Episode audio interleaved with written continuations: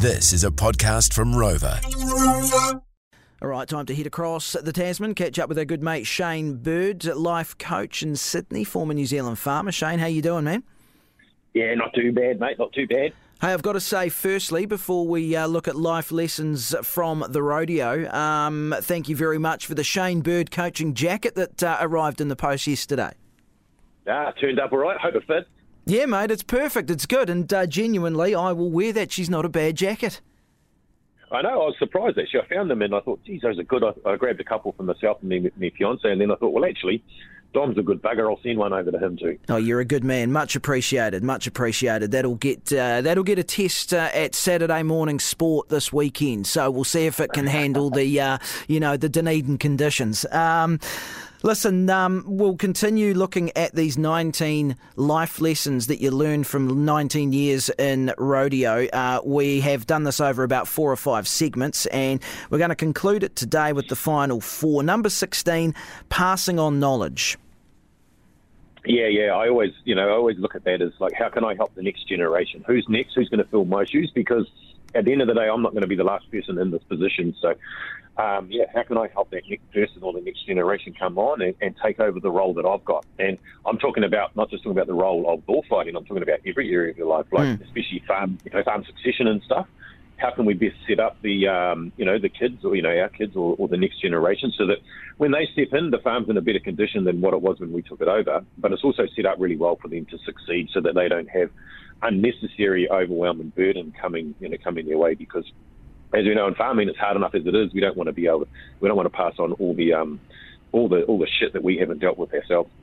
Interesting. Uh, I've heard some uh, anecdotes from people recently who have gone into the teaching realm, and that could be in anything. Um, it doesn't necessarily mean teaching in a classroom. But um, one of the things that I've heard people talk about is the fact that when you do teach, you actually get a much better understanding yourself of, of the craft that you've probably been doing uh, for for many many years, but you haven't really delved into the the um, the I guess the mechanics of it and the aspects that become apparent when you do teach someone else. Yeah, it's 100% correct. As you teach something, you reteach yourself how yes, to do it, which exactly. gives you a different level of depth of understanding of it. And um, like a lot of a lot of people reach out to me and ask ideas about coaching and stuff.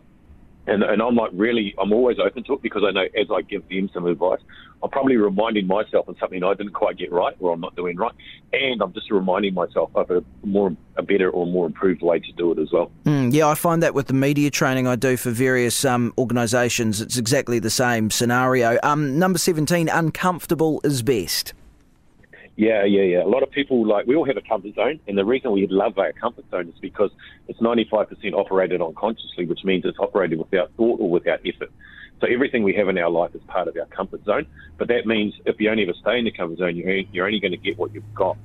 So in order to be uncomfortable, it means it's going to stretch and grow you. So when you stretch and grow, it comes with the uncomfortable, but most people don't want to be uncomfortable because it's painful, like there's some sort of associated pain, mental or physical pain with it. Mm. So it's a matter of just identifying that if I'm uncomfortable, at least I'm growing because you can't have growth without being uncomfortable. But as you're uncomfortable, you're growing anyway. So they both go hand in hand.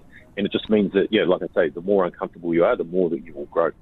Yeah, I mean, yeah, the classic analogy is uh, exercise and physical conditioning, isn't it? You know, that's discomfort, you know, depending on how hard you push yourself, it's discomfort, but that's where you get the gains. Yeah, and then from a mindset perspective, is if you've got a limitation or a thought or something you're, you're resisting doing from a mindset perspective, that's the thing you should do the most because it's going to make you grow the most. Well, a good point because um, often when you've got a thought or uh, an argument that or a position that you've taken on a certain thing. Um, it's very difficult to challenge that, and when you really do question it, um, you know, you can, I guess, come at it from many different angles and kind of figure out the weaknesses of, of your position in certain things? Yeah, 100%. Identifying a weakness is really important because if you don't if you don't strengthen your weaknesses, it's going to be a weakness that holds you back forever. And this is where vulnerability will come in.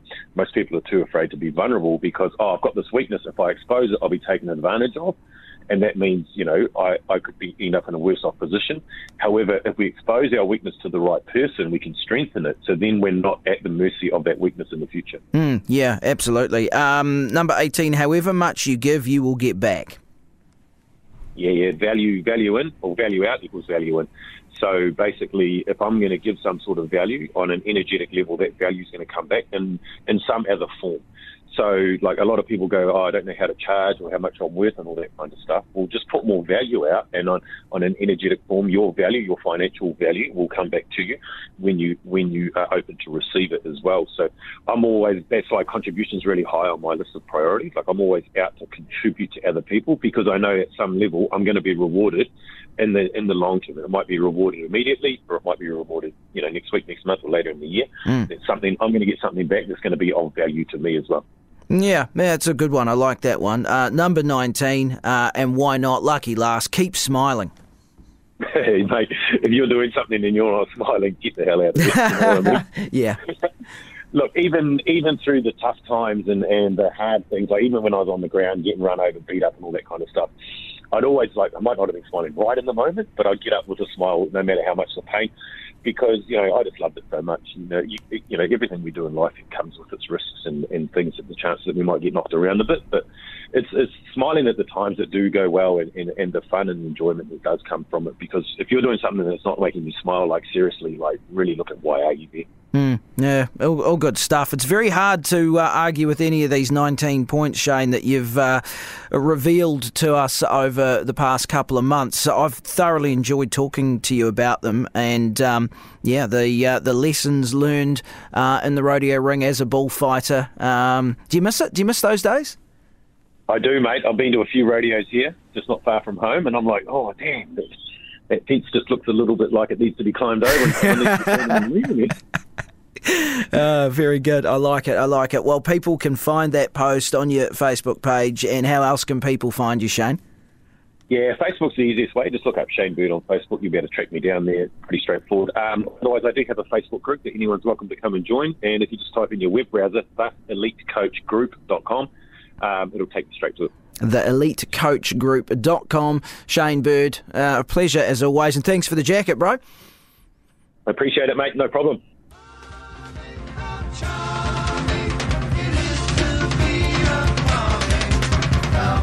Time now for Rural Focus for your Monday with Carter's Tyres, specialist in ag tyres, supporting New Zealand farmers for 35 years. Uh, good story on RNZ this morning. New Zealand designed chambers to measure the amount of methane produced by sheep.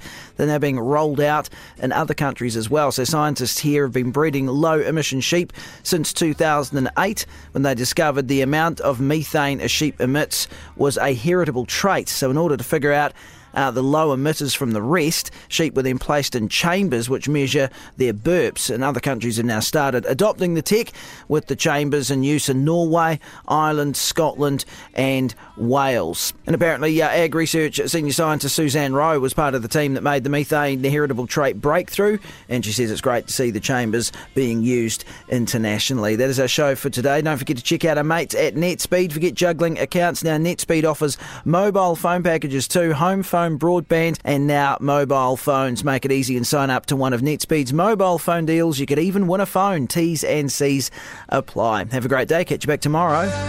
When you grow what I grow.